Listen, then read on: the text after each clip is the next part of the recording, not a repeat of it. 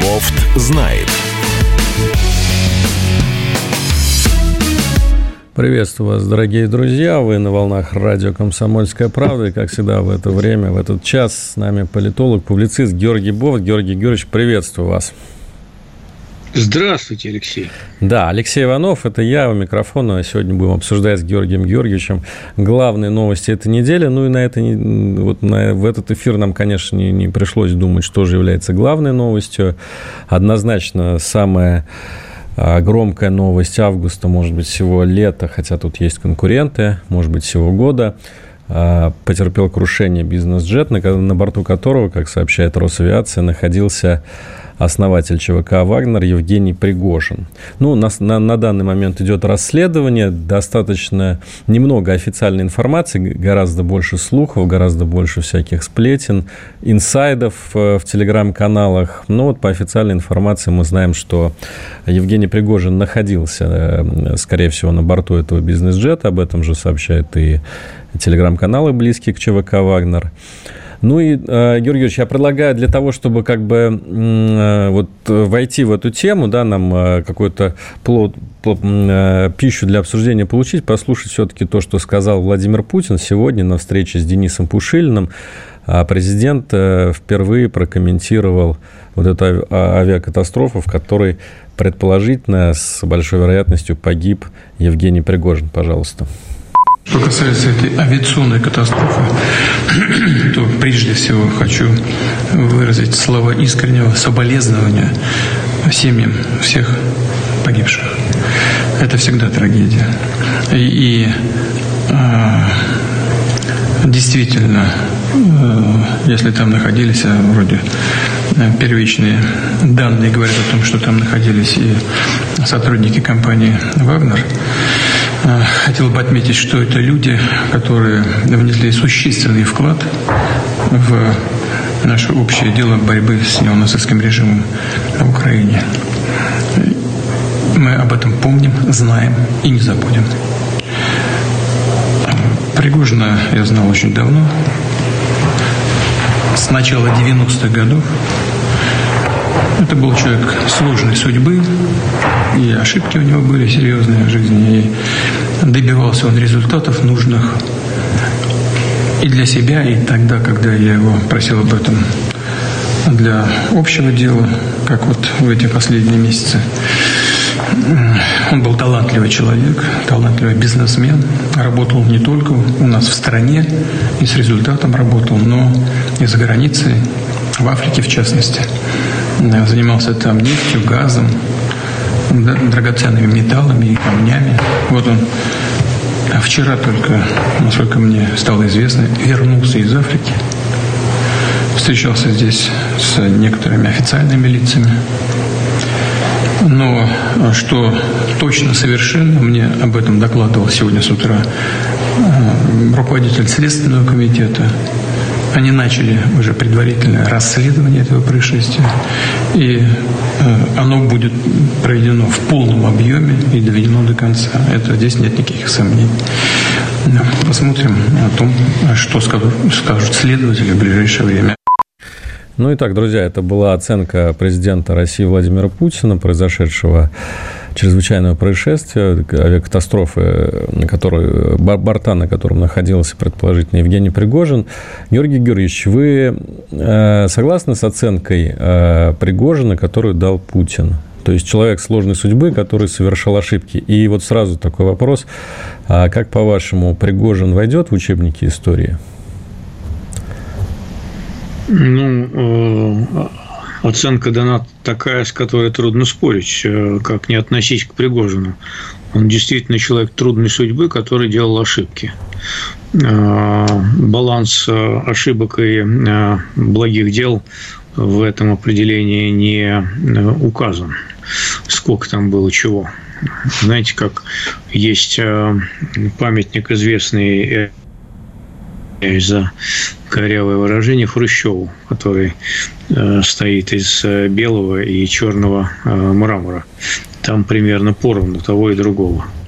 А здесь э, президент не указал, чего он считает больше. Кроме того, он никак не вспомнил э, странный мятеж 24 июня, э, который он утром назвал предательством утром того дня. Ну, наверное, это одна вот. из тех ошибок, о которой Путин говорил. Скорее всего. Наверное наверное. Э, такая, ну, взвешенная, сдержанная э, по-своему характеристика, которая никак не подсказывает, э, в том числе официальным пропагандистам, как им теперь освещать деятельность Пригожина. Но я думаю, что в конце концов его практически канонизируют и в учебники точно включат. А, то есть он все-таки, думаете, героем останется в, ну, в памяти так Поскольку... народа? Да, поскольку он уже мертв э, и никаких проблем э, не доставит больше никому, то, в принципе, ничего не препятствует его э, причислить к лику героев. Интересная версия. Мне кажется, что будет как бы спорная такая оценка Пригожина, потому что... А зачем? А зачем его теперь мазать грязью? Он же уже отсутствует среди живых. Поэтому можно его причислить героем. Ну, в этом, в этом смысле, конечно, вошел в историю э, Евгений Пригожин. Ну и одна еще тема, которая сейчас, конечно, у всех тоже на устах, что теперь будет с ЧВК «Вагнер». Сам Евгений Пригожин называл э, эту частную военную компанию лучшей армией мира. Э, это огромный актив, у самого Пригожина, кстати, это было большое состояние. Мы, конечно, до сих пор тоже не знаем, насколько оно большое, как оно будет, э, какова дальнейшая его судьба, ну, видимо, по наследству будет как-то переходить. Но вот что будет э, с вот этим мощным силовым активом ЧВК «Вагнер», по вашему мнению? Ну, кстати, про богатство вы тоже, э, кстати, не зря упомянули. Это хорошая тема. Сколько этих активов, авуаров, в каком они состоянии, в каких странах. Э, где они находятся и каков их объем, никто не знает. Судя по всему, речь идет о миллиардах, причем не рублей. Э, вот, поэтому кто это все богатство освоит, это интересный вопрос. Э, что это станет с Вагнером? Ну, логично в интересах, так сказать, системы государственной его освоить и присовокупить к Минобороны, во всяком случае, гораздо четче подчинить единому военному командованию и не допустить возникновения очередной частной армии, не подконтрольной ни военному командованию, ни, как оказалось, э, в полной мере высшему политическому руководству, поскольку эта частная армия оказалась способной э, делать те сюрпризы, которые оказались этому высшему руководству явно неприятны. Но в любом случае все-таки ЧВК «Вагнер» – это не такой актив, как криптокошелек или как нефтяная вышка, которую можно просто передать кому-то. Это же живые люди, которых тоже есть, наверное, свое представление о том, как они хотят быть. Вот э, интересно, что сегодня прозвучали заявления премьера Польши Моровецкого и президента Литвы Науседы, которые э, заявили, что не упрощается ситуация в связи с гибелью Пригожина. То есть ну, известно же, что очень сильно а, напрягало, так скажем, присутствие Вагнера в Белоруссии и поляков, и литовцев. А, и вот э, они сейчас говорят о том, что никакая угроза не спала для этих государств. Вы согласны? Ну, было бы странно, было бы странно, если бы они сказали что-то другое.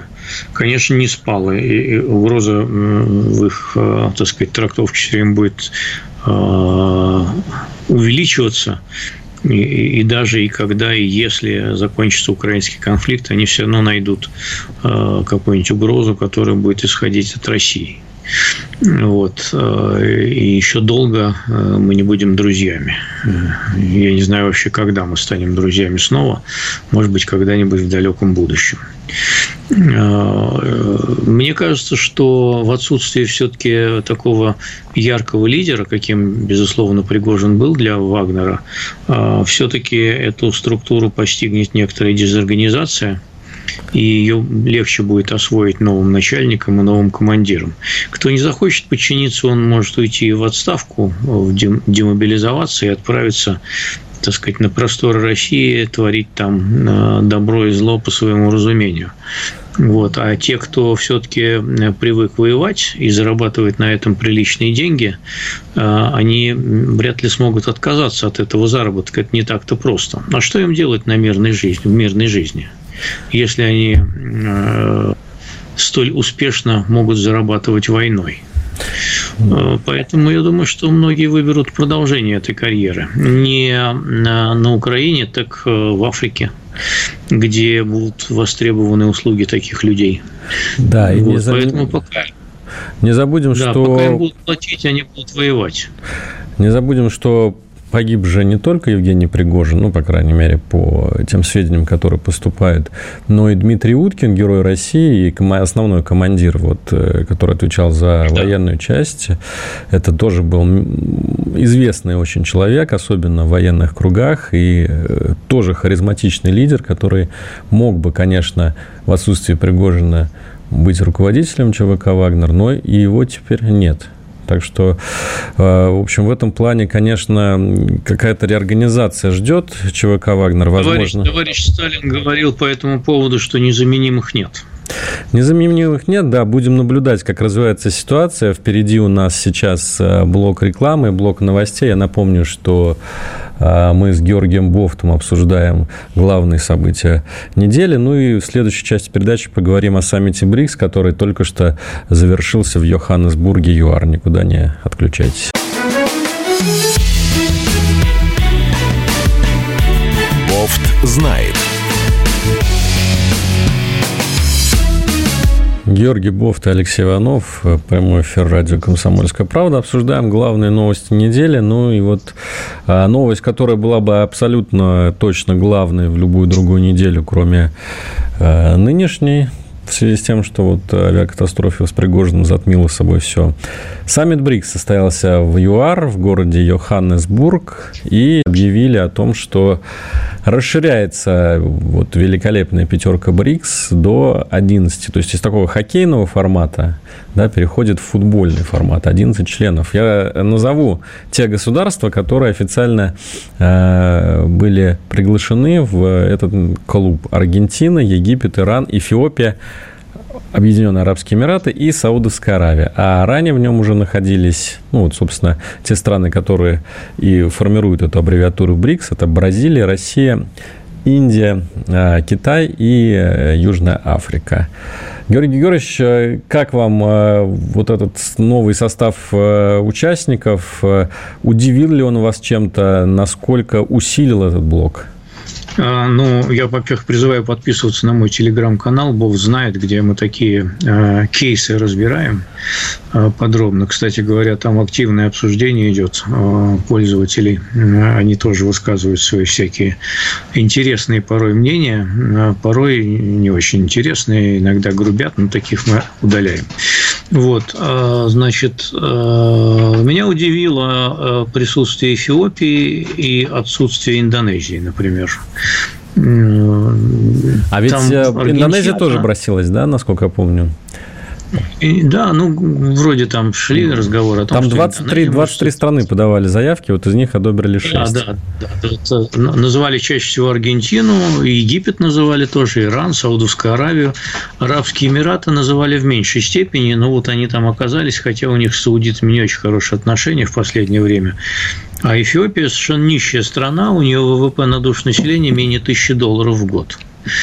Вот. А по сравнению с Саудовской Аравией, у которых 23-24 тысячи долларов в год ВВП на душу населения, с Эмиратами, у которых вообще 45 тысяч долларов на душу населения, мне кажется, это странное партнерство.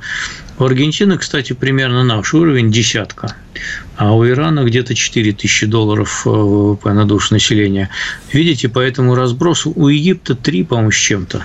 Э, по этому разбросу э, можно себе представить, сколь разны экономические, сколь разнятся экономические потенциалы этих стран. Вот. И в адрес БРИКС все время говорят, что да, декларирование общих целей, так сказать, приверженность э, так называемому многополярному миру, идеи многополярного мира, это само все хорошо, но эти страны очень разные. Их разделяет не только разный экономический потенциал, но и разные видения решения важнейших э, глобальных проблем.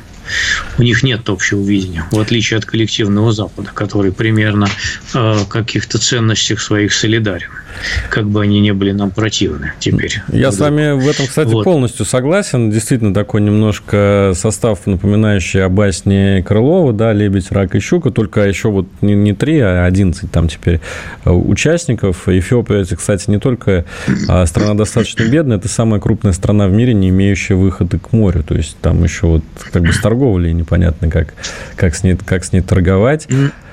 А вот, ну э, да, да, это непонятно. Э, вопрос к вам такой, Георгий вообще... Георгиевич. Да, а ну хорошо, давайте вы она... закончите. Да, она, она вообще, собственно говоря, э, стоит под угрозой, так сказать, государственности Эфиопии, там черт что-то вот творится. Может, ее приняли за то, что она голосует в ООН все время на стороне России, не знаю. И, и христианская страна в основном. На 60% жителей Эфиопии исповедуют христианство, что для Африки редкость. Ну да, но для Саудовской Аравии это не аргумент, как мы понимаем. Вот, Аргентина тоже странный кандидат. Ну, пока еще э, она кандидат, она же, они же там со следующего года вступают. Поскольку там экономика, и, в общем, не ладно все. Более того, там инфляция колоссальная, там 180% инфляция годовая. И плюс к тому там смена власти будет осенью, потому что нынешний президент на второй срок не пойдет. Вот, а тот, который собирается выиграть выборы, у него сейчас лидерство в предвыборной гонке, он собирается э, ввести доллар в качестве национальной валюты. Да, там Внутри, такой Хавьер Милей э, его зовут, это такой либертарианец. Хавьер Милей, да, он да, он такой либертарианец, правый, вот, и совершенно это противоречит, в общем, провозглашенному БРИКС-курсу на дедоларизацию. Он, наоборот, долларизацию собирается проводить. Ну, я думаю, поэтому так у них есть какой-то люфт, да, сейчас вот до там, 1 июня, кажется, 2024 года официально они должны быть приняты в организацию и стать членами БРИКС. Вот, поэтому если там сейчас Милей победит и начнет свои вот эти реформы в стиле э, Егора Гайдара э, даже умножить там на 10, то тогда просто Аргентину исключат, и это станет десятка. Угу, угу. Такой вот вариант есть. А, ну, исключать не знаю, как исключат, там не исключат. Э, практики такой нету. А, вообще критериев приема нету. А, говорили, что их согласовали, но нигде не обнародовали пока. Что это за критерии? Потому что индусы, они, например, предлагали, чтобы был, э, были какие-то критерии. И Нарендра Моди туда привез свои предложения. И в частности, одно из них, вот, которое утекло, было, чтобы э, был какой-то единый э, уровень ВВП на душу населения. Но вот по тому, кого приняли, мы видим, что никакого единства нет. Ну, кстати, у Индии это тоже низенький ВВП на душу населения, там огромное число людей живет, полтора миллиарда, понятное дело, но там ниже, чем в России. Ну, да, да. Кстати, кстати, это тоже невысокий, кстати говоря, да. Поэтому, а вот скажите, Георгий Юрьевич, что такое вообще БРИКС? Ну, вот я такой философский, может, вопрос задам, да, но а что туда все так хотят вступить? Там э, что, раздают какие-то плюшки, пряники? Э, что с этого можно поиметь вот этим всем странам, которые выстроились в очередь? Вы знаете, я думаю, что по тому принципу, что хуже не будет. А, вот это клуб общения а, вот такого, где есть свои лидеры явные. Это Китай, прежде всего, потом Индия на втором месте. Вот. Э, и страны стремятся как-то прислониться, может, что-то выгодить от этого. Ну, может, какие-то есть перспективы. Есть вот так называемый новый банк развития БРИКС, э, с которого можно стрясти будет какие-то инвестиции, например. Хотя он пока не очень развернулся по этой части и сильно уступает МВФ и Всемирному банку, но просто не в разы, а в десятки раз по объему. Ну, сейчас вот куда это вступила Саудовская Аравия и Эмираты, это страны с огромным да. суверенным фондом, можно возможно, они... немножко пощипать, да, можно их будет немножко пощипать, чтобы они поделились своим баблом э, с такими странами, как Эфиопия. Вопрос в том, чтобы это грамотно э, освоить. Кстати, для нас это печаль, потому что вот разворачиваются такие возможности, с одной стороны, а с другой стороны, этот новый банк развития БРИКС, он приостановил уже свои операции в России после начала СВО. И вовсе никакие инвестиции тут делать не собирается из-за санкций. Георгий Георгиевич, а вот вы назвали Индонезию, которая удивила вас своим отсутствием значит, в списке э, согласованных членов БРИКС, а меня, например, удивило ну, как удивило, так обратил на себя внимание отсутствие Турции. Да? Турция ведь тоже а, в БРИКС хотела и уже активно так как-то наводила мосты, но такое ощущение, что даже не рассматривалась эта кандидатура в последнее время, и вообще у Эрдогана все как-то стало не очень, как мне кажется, гладко, потому что он э, и в Евросоюз его не берут, вот и прогнули насчет э, Финляндии в НАТО, и пришлось сегодня повышать ставку в Центробанк аж до 25%, представьте себе, да, то есть нам и не, не снилось, хотя у нас тоже не все в этом отношении хорошо. А вот э, судьба Турции какой вам кажется, и почему их не взяли? Я, я, честно говоря, не уверен, что они подавали заявку официально. Я не помню этого просто. Они что-то там мутили, да, может быть, там то все, пятое, десятое. Ну, знаете, так как-то не очень внятно. Никакого такого ярого желания. Может быть, это был легкий шантаж по отношению к Евросоюзу. Вот мы тут с БРИКСом будем заигрывать. А, а так, вообще-то, мы в Евросоюз хотели бы, конечно. Это более интересный вариант для турок. Ну и потом они все-таки страна НАТО, и это для них по-прежнему главный приоритет. Ну, смотрите, Турция а... не входит в, G7, в G7, да, в клуб западных держав, которые решают свои западные дела. Она не входит в Евросоюз. А она не входит теперь, получается, в БРИКС. Э, получается, такой аутсайдер по всем фронтам. Но они в двадцатку входят. Достаточно уже. Достаточно. То есть вы думаете, амбиции Эрдогана на этом... Э, я просто представляю себе, вот, ну... Вы, вы, вы, вы правы в том, что на самом деле вот какие ништяки получают э, те, кто вступает в БРИКС, это по-прежнему открытый вопрос. А что от этого получить? Э, от этого получить какие-то, так сказать, смутные надежды на э, какое-то будущее. Вот когда там все развернется, зацветет и запахнет приятным цветом, то мы уже стороживы. Это будет хорошо.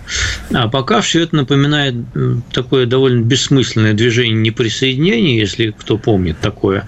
Вот в период холодной войны Советский Союз очень гордился, что есть движение неприсоединения, которое не поддерживает Запад, поддерживает внеблоковую политику. Оно, кстати говоря, и сейчас существует. Я с удивлением об этом вспомнил недавно. Вот, там насчитывается 120 стран, председательствует, вы никогда не угадаете, Азербайджан.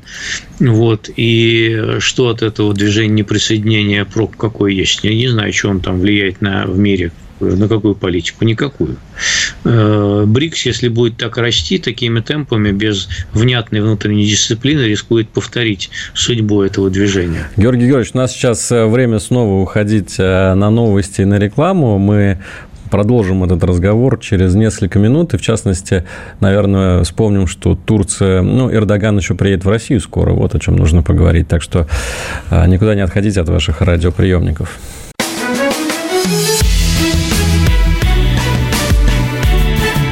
Знает. Итак, снова прямой эфир, снова радио «Комсомольская правда», снова Георгий Бол, снова Алексей Иванов, снова обсуждаем главные темы недели. Ну и предстоящие тоже будем обсуждать э, темы. У вас там собачка лает, Георгий Георгиевич. А, собственно, мы начали уже говорить про, Тур, про Турцию, про Реджепа Таипа Эрдогана. А, ну, есть вот еще один повод вспомнить о турецком лидере. Сегодня стало известно, что 4 сентября Эрдоган пролетит в Сочи а, на встречу с Владимиром Путиным. Почему это важно? Потому что до этого э, очень долго сообщалось, что вот ждут в Турции Владимира Путина, э, согласовывались различные даты встречи, но, видимо, отказался все-таки, да, российский президент э, сам ехать туда, и вот если гора не идет к Магомету, то э, Магомед идет к горе. Приедет Эрдоган. Ему стало быть нужнее, чем нам эта встреча. О чем там будет идти речь? Она нужна обоим, на самом деле. Я думаю, э, просто российский президент не хочет ехать по соображениям безопасности. Вот. И все это время согласовывали, кто к кому поедет. И, наконец, уговорили Эрдогана приехать. Э, так, а что нам вот. нужно? От э, товарища э, Эрдогана? Нам нужно прежде всего продолжение э, всякого транзита э, и э, логистики, поставок, э, обхода санкций и так далее. Вот. Ну и нужно продолжение строительства атомной станции, нужно сотрудничество в Сирии по-прежнему. Нужно понимание Турции, так сказать, ситуации в Карабахе, вокруг Карабаха, чтобы там не было обострения, и чтобы турки не пошли на это обострение, в том числе поддерживая Азербайджан. Вот. Э, в Ливии тоже э, мы сталкиваемся с турецкими интересами, мы там по разные стороны э, с воюющих сторон, поэтому есть что обсудить. Ну, а туркам, соответственно, нужна зерновая сделка, правильно? Туркам, ну, туркам нужна зерновая сделка, туркам по-прежнему нужны наши туристы. В общем, да, тоже туркам, в общем, интересен газовый хаб – нам тоже интересен газовый хаб, но здесь вот, э, я так понимаю, возникло разное, разное понимание, что такое будет этот газовый хаб, потому что последнее высказывание Путина на эту тему, что это он будет только в цифровом виде, я думаю, Эрдогана неприятно, неприятно удивило. Он хотел бы уточнений. Вот. И зерновая сделка, но ну, не все к ней сводится, конечно. Я думаю, что какие-то предпосылки к тому, что зерновая сделка будет возобновлена в том или ином формате, есть, раз есть договоренность о встрече. Не будет же Эрдоган зря мотаться в Россию, он потом это просто не простит и как-нибудь нагадит, э, если сделка сорвется. Поэтому какие-то косвенные признаки того, что там что-то шевелится и куда-то движется, они есть. Э, были намеки, что Рустам Миниханов, э, татарстанский раис э, в Венгрии, что-то там обсуждал на эту тему. Как-то подозрительно активно мечется Роман Абрамович между Минобороны и Турцией. Ну, еще какие-то есть признаки о том, что вот Лавров сегодня заявил как раз, что мы вернемся, как только будут выполнены наши день. условия. В тот же день он сказал. Да, да, но с акцентом на то, э, что все-таки вот мы вернемся как только. А раньше говорили, что нечего там делать, поскольку наши условия не выполнены. То есть акценты несколько сместились. И я думаю, что э, в наших объективных интересах в каком-то формате, кстати, не обязательно с участием Украины, а, вот в прежнем пакетном четырехстороннем соглашении, не обязательно с участием Украины туда возвращаться. Но очень важно, чтобы турки при этом гарантировали а кто еще может гарантировать безопасность торгового судоходства на Черном море? А, соответственно, гарантировали Украине, что мы не будем долбить по их портам, соответственно, гарантировали России, что украинские дроны не будут беспокоить новороссийский порт и нефтяные танкеры, которые оттуда выходят.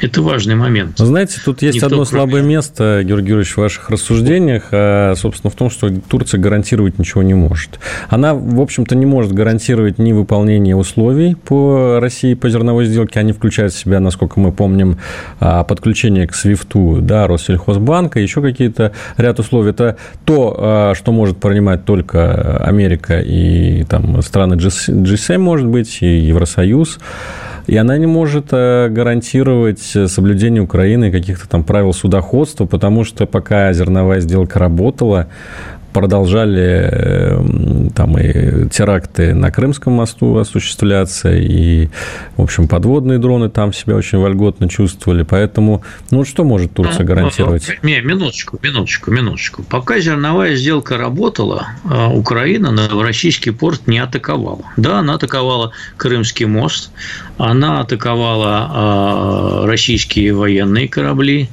еще какие-то, так сказать, объекты, но она не атаковала торговые суда, например, танкеры, и она не атаковала российские порты. И Россия а, в то время тоже воздерживалась от ударов по украинским портам. Поэтому в этом плане все работало. А, и может работать и дальше, поскольку не в интересах Украины, чтобы она получала удары по своим портам, в том числе зерновым. И турки могут им сказать, ну, хорошо, вы там продолжаете сами экспортировать зерно, мы как-нибудь договоримся с русскими, чтобы они э, не долбили ваш Одесский порт и порт Измаил. А э, России сказать, что, вы знаете, мы как-нибудь договоримся с Украиной, чтобы они э, продолжали, э, так сказать, экспортировать зерно, вы с ними можете никак не договариваться, но при этом они вот э, негласно возьмут на себя обязательство не препятствовать, например, нефтяному экспорту из Новороссийска. Ведь что сейчас произошло? Сейчас нефтяной экспорт танкерами из Новороссийска практически встал. Об этом мало кто знает. Оттуда э, практически перестали выходить танкеры, и уже пошла речь о том, чтобы перенаправить нефтяной экспорт э, на Балтику, потому что э, вздулись цены страховщики, всякие другие, значит, контрагенты, потому что они боятся как раз украинских атак. Этот вопрос надо как-то решить. Э, и у Эрдогана есть шанс этот вопрос решить. Я не говорю, что он стопроцентный, но он имеется. А как вы считаете, будет ли в разговоре, ну, понятно, что мы можем только догадываться, там, анализировать, предполагать, будет ли в разговоре Владимира Путина и Реджепа Эрдогана а, всплывать а, разговор о возвращении на Украину вот этих главарей Азова, да, запрещенной в России организации, которых э, вроде бы Эрдоган обещал до конца СВО э, держать у себя. А вот сейчас мы уже видим по телеграм-каналам, что э, вот эти плененные в Мариуполе командиры Азова, они уже снова вернулись на фронт. Ну, то есть это, по сути, предательство такое, ну, как бы нарушение своих обещаний, и мне кажется, что Владимир Путин такие вещи говорят, не забывает. У нас, говорит, кидал. Кидалова. Ну, Кидалова, да, можно так сказать. Вы знаете, вот э, если прибегнуть к аналогии с, э, с супругами, которые разводятся, то когда они уже решили развестись, то они высказывают друг другу все прочные обиды, а вот ты, значит, сука такая, а вот ты кабель паршивый и так далее. Помнишь, 10 лет назад ты сделал, а ты, значит, 10 лет назад сделал то-то и то-то. Э, и тогда они выдвигают прошлые обиды, когда уже нет надежды ни на что договориться. Высказывание обид это признак того, что уже все порушено и нет надежды на договоренности. если есть надежда на договоренности, то высказывание обид по поводу того, что уже случилось, контрпродуктивно и ничего хорошего не сулит.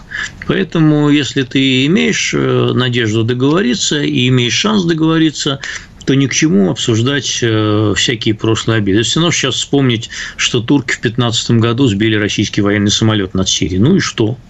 Это можно вспомнить, когда уже с ними совсем, извиняюсь, разосраться. Пока же речь об этом не идет. Да, но мы, по всей видимости, с Турцией обречены как-то, да, договариваться, разговаривать, несмотря на все наши непростые отношения. А, кстати, непростые отношения у нас были на протяжении многих веков. Ну, хотя бы потому, что... А с кем, а с кем у нас простые отношения сейчас? Скажите, э, пожалуйста. Назовите да. мне такую страну, с которыми у нас сейчас простые отношения. У нас сейчас простые отношения с Китаем. Э, с Китаем у нас все да ну, очень просто. Да ну, Мы ну. поставляем нефть, уголь, э, Китай нам поставляет автомобили, поставляет э, телефоны, ну, поставляет там все технику. Тоже не так, не так не так просто. Мы, во-первых, хотели, чтобы они поставляли нам э, всяко больше всего всякого, например, запчасти для самолетов. Они что-то не хотят такое делать. Ну и, и, и прочее. Чтобы они, например, проводили свободно расчеты э, всякие не в юанях, а в том числе и в долларах. Они почему-то не хотят э, проводить расчеты в долларах. Э, странные какие люди. Вообще ничего не делают себе в убыток. А мы бы хотели да. например. Поэтому ну, не все там тоже иде- идеально.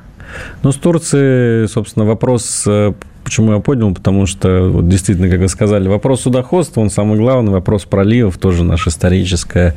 А, да, кстати, еще мы, мы бы хотели, чтобы Китай построил нам э, силу Сибири-2, причем за свой счет, а они даже за наш счет не хотят соглашаться ее тянуть через Монголию. Вот ведь какая незадача.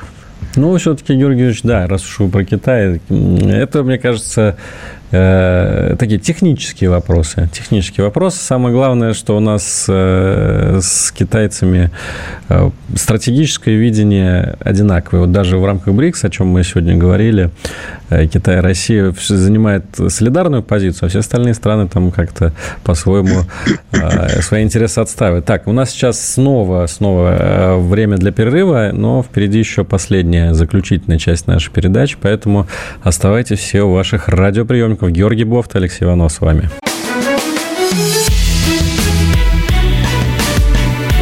Бофт знает. Мы продолжаем. Мы, это Георгий Бофт и Алексей Иванов, обсуждаем главные новости минувших дней, ну и дней предстоящих тоже. А, Георгий Юрьевич, давайте поговорим про F-16 истребители, которые э, долго Киев хотел получить от Запада, да, и вот на э, последние дни стало известно, что все-таки, видимо, получит их, причем от таких интересных стран, от Нидерландов и Дании. Вот уж казалось бы, да, хочется вспомнить э, русскую пословицу «мал клоп, да вонюч». Ну, понятно, что Дания и Нидерланды – это, конечно, такие зажиточные страны, буржуазные, бюргерские такие. Зачем им это? Зачем вот им э, подогревать, подбрасывать хворост в этот костер? Ну, э, во-первых, подписываемся на телеграм-канал «Бофт знает», все дружно. Там то, то, что Георгий Георгиевич э, сегодня не успеет сказать, обязательно в телеграм-канале прочитайте. Да, да, да, да, да. Вот. Во-вторых, ведь у Нидерландов, э, которые были, э, помнится, в числе главных иностранных инвесторов Российской Федерации до недавних пор, вот, у них же там особый кейс к нам э, под названием самолет сбитый. Вот, поэтому они обиделись. То есть это, это личное? И, Интересно. И это очень, и, и, и очень озлобились э, по этому поводу еще с 2014 года. Поэтому это надо учитывать, это обстоятельство. Э, они это не простили. Вот. Датчане, э, в общем, традиционно придерживались довольно жесткой такой холодной скандинавской политики и в отношении Советского Союза. Вообще все северные страны, они всегда довольно холодно относились, кроме Финляндии. Финляндия была дружественной страной по отношению к Советскому Союзу, а вот э, все прочие скандинавы, начиная от шведов, они, конечно, всегда были э, такими очень, очень холодными по отношению к Советскому Союзу, ну, потом потом потеплели, там в 90-е годы, конечно, отношения, но э, потом опять все пошло на смарку. Э, во многом, кстати, еще по причине вот э, этой самой так называемой пятой корзины Хельсинского заключительного акта, так называемой гуманитарной корзины. Они очень традиционно, очень, так сказать, трепетно относятся к тому, что называется правами человека и так далее и тому подобное. И вот по этой части мы с ними совсем не сходились уже давно. Кроме того, очень э, был мал объем всегда, э, в отличие от Нидерландов, кстати говоря, всегда был мал объем э, экономических связей, отношений и так далее. Тут, в общем, ну, с определенной натяжкой можно сказать, что они пошли на принцип. Mm. Э, комплекс обид и комплекс несостыковок э, вот, гуманитарных, политических, идеологических, он привел к тому, что они особенно, э, так сказать, вот заняли такую резкую позицию. В отличие, скажем, от Польши, с которой все понятнее – потому что э, это давние исторические обиды, противоречия, э, старые раны, э, там три раздела Польши, Катынь, там марш Тухачевского на Варшаву, черт чего там все, раздел Польши, потом пакт Молотова-Риббентропа. Ну, давайте Ивана Сусанина тогда еще вспомним. Поляки, знаете, тоже не, Иисус, не, не без греха. Сусанин, Иисус, и Сусанин тоже, да, и, и уже, Марину Мнишек, да, да, конечно. конечно. Еще с, с, Ивана, с Ивана Грозного и, и Ливонская война, там, да все, господи. А, это же просто исторически такое, трудно найти еще, с кем у нас еще были хуже отношения, чем с поляками. Ну, может быть, только с турками еще, потому что с турками мы чаще воевали. Ну, вы знаете, вот в отношении вот... Дании э, и Нидерландов, мне кажется, что все проще. Просто страны тоже являются сателлитами по отношению к Соединенным Штатам Америки. Штаты, кстати, очень часто так себя ведут, они сами. Вот немцев, например, э, заставили танки «Леопард» передать, да, а Абрамсы сами не передавали. То же самое с истребителями F-16, да, сами не хотят передавать, тем более, что они же готовятся к большой войне с Китаем. А пришли вот там к датчанам, к Нидерландам. Вот сейчас, кстати, я сегодня слышал, что норвежцы тоже могут передать истребители. Сказали, ребят, давайте, а, нам нужно. Вы знаете, это очень такая упрощенная картина, которую у нас вынимают всякие. Вот, э, она очень удобна для объяснения всего. Э, тот сателлит Америки, этот сателлит Америки, и, и, и тот тоже сателлит Америки. Вот что-то кто-то делает, а это они потому что сателлиты Америки. Ну, не работает так международная политика. Не работает. Понимаете? Э, и, и поляки сателлиты, и прибалты сателлиты, и те сателлиты, и это все сателлиты. Ну, не надо недооценивать э, самостоятельность видения того или иного государства, того, как им строить отношения с этой самой Россией. Поэтому не все делается под диктовку Вашингтона, все гораздо сложнее. Просто не хочется терять время на то, чтобы с этим спорить, поскольку те, кто убежден в том, что всем рулит Вашингтонский обком, их ни в чем не переубедить. Ну, вот поэтому не буду тратить просто тут время. Согласен с вами. Ну, в любом случае, уж в том, что Америка гегемон мировой, я думаю, вы спорить не будете пока что еще. Может быть, доживает свои последние годы, а может быть, даже месяцы. А все там может измениться уже в 2024 году. Кстати, у нас президентские выборы, по крайней мере, официально в 2024 году. И вот в США тоже в 2024 году и началась э, президентская кампания. Накануне состоялась состоялись первые дебаты, а это самое большое, наверное, шоу в Америке, это дебаты кандидатов в президенты США. А, в них не участвует Дональд Трамп, который отказался, потому что у него, дескать, и так слишком высокий рейтинг, плюс его постоянно дергают с этими уголовными делами. Он вместо этого дал интервью Такеру Карлсону. А вот вы будете следить вообще, с каким э, настроем вы к этой гонке относитесь? Важно это для России или это чисто внутренняя американская кухня и э, глубинное государство никогда не даст изменить э, политику в отношении нас в том числе? Я всегда, я всегда с интересом, по привычке, будучи и, и профессионально американистом, я всегда с интересом слежу за тем, что происходит в Америке. Я а, общем, профессионально люблю эту страну, изучать там, э, э, ну, как-то ее вот природу, народ, там, ну, это же другое, да, а политику мне интересно ее изучать, там, так сказать, не, не вопрос любви и ненависти, а вопрос профессионального интереса, поэтому э, я считаю, что я там в этом э, как-то ну, Георгий раз э, вот, вот с, с, с такими заявлениями, а мы, конечно, вас все знаем и ценим как э, одного из лучших американистов в России. Буду следить. А, не надо. Не надо. Да, э, Буду следить, конечно, да, с интересом. Ваш Мне прогноз? Кажется, что Трампа, мне кажется, что Трампа, конечно, хотят закопать. Вот. А, и, конечно, истеблишмент вашингтонский его недолюбливает, мягко говоря, а многие даже и ненавидят. А, мне кажется, что демократы даже полумертвого Байдена протащат в Белый дом только чтобы не Трамп. Они сейчас, кстати, э, ну не, не сейчас, но вообще там есть довольно такое влиятельное закулисное лобби, которые хотят выдвинуть Мишель Обаму. Э, поскольку Байден, ну, ему будет 82 года в момент э, второго срока, если он на него настанет. И, соответственно, в окончании будет 86. Такого старого президента еще в Америке не было.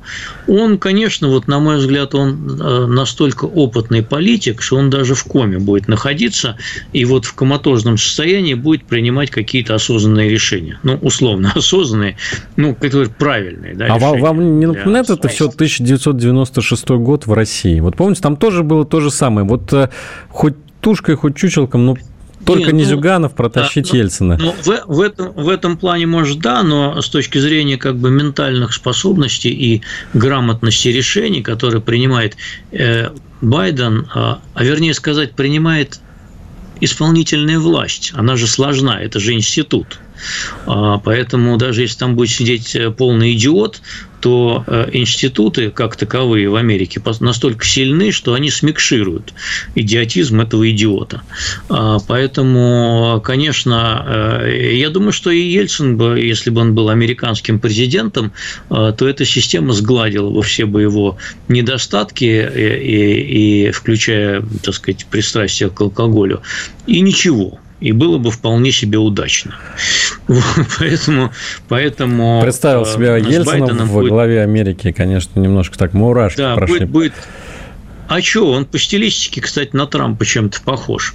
Вот. А, и э, институты работают, понимаете? Вот они институты работают, и они вот самодурство и там э, перекосы какие-то персон, персон, персоналистские, они сглаживают. Я не пойму сильно. только, если у них так работают институты, почему у них все время одни и те же лица, да? Там у них клан э, Буш и клан, значит, теперь Обама, вот мы говорим, что Мишель Обама, там клан Кеннеди, который до сих пор уже 50 лет прошло, они все это, в общем... Ну, потому что это, потому что это называется establishment. Это называется establishment, это называется элита.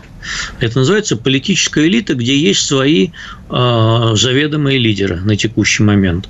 А будет смена поколений, и придут новые лидеры. Кстати, ротация там все-таки довольно неплохая, э, потому что у республиканцев есть свой подшерсток, который может прийти на смену Трампа. Вот там уже Рон де Сантис имеет шанс в будущем пойти. У демократов пока такого подшерстка нет, но вот, например, случись что с Байденом, он быстро появится. Георгий Георгиевич, все, у нас э, время на сегодня заканчивается. Мы, безусловно, будем э, следить за гонкой э, за президента США, будем следить за тем, что происходит в других частях света. Не забывайте подключаться к программе «Бовт знает» на радио «Комсомольская правда» каждую неделю. Всего вам доброго.